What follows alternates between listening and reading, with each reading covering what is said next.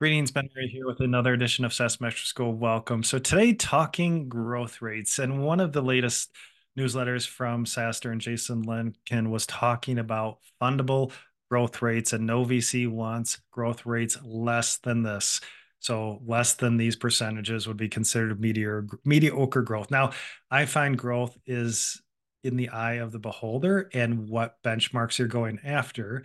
But according to Lemkin in his post, and I'll put the uh, the link to this post in the show notes, if you're under 1 million ARR, you don't want growth less than 200%, 1 to 5 million ARR less than 125%, 5 to 15 million ARR growth less than 100%, 20 to 40 million ARR growth less than 60 to 80%, and if you're 50 million ARR, growth less than 60% and 100 million ARR and probably above growth less than 40 to 50%. So, according to Lemkin, that no VC wants growth rates less than that if they're going to invest. And growth is very subjective. Everybody has different thoughts around growth, whether it's PE, VC, strategics, or just if we're bootstrapped and just going for a decent growth rate.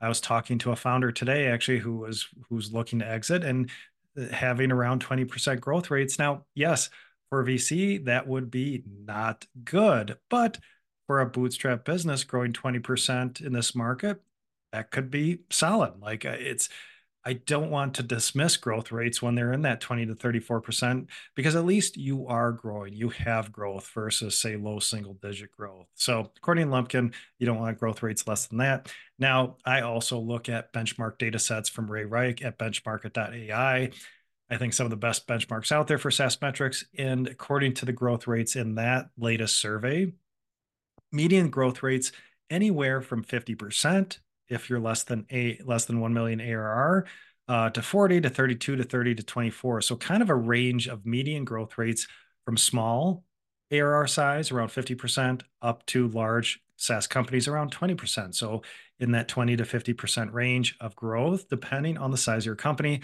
Now, top quartile uh, looks like you're growing, say, 100%, you know, at that top quartile down to, say, around 35, 34% if you're 100 million ARR SaaS. So again, a little different scale based on those on that uh, benchmarks data set from Benchmarkit.ai. So again, I think growth targets are very subjective. Of course, we want as high as possible, but you're going to see all sorts of different things. You know, the top P firms wanting those 200, 300% growth rates.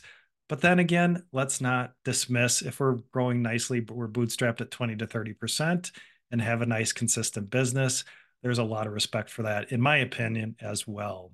So just be careful with the growth rates, but also be aware of those ex- expectations because it, those expectations are different based on the crowd that you're talking to.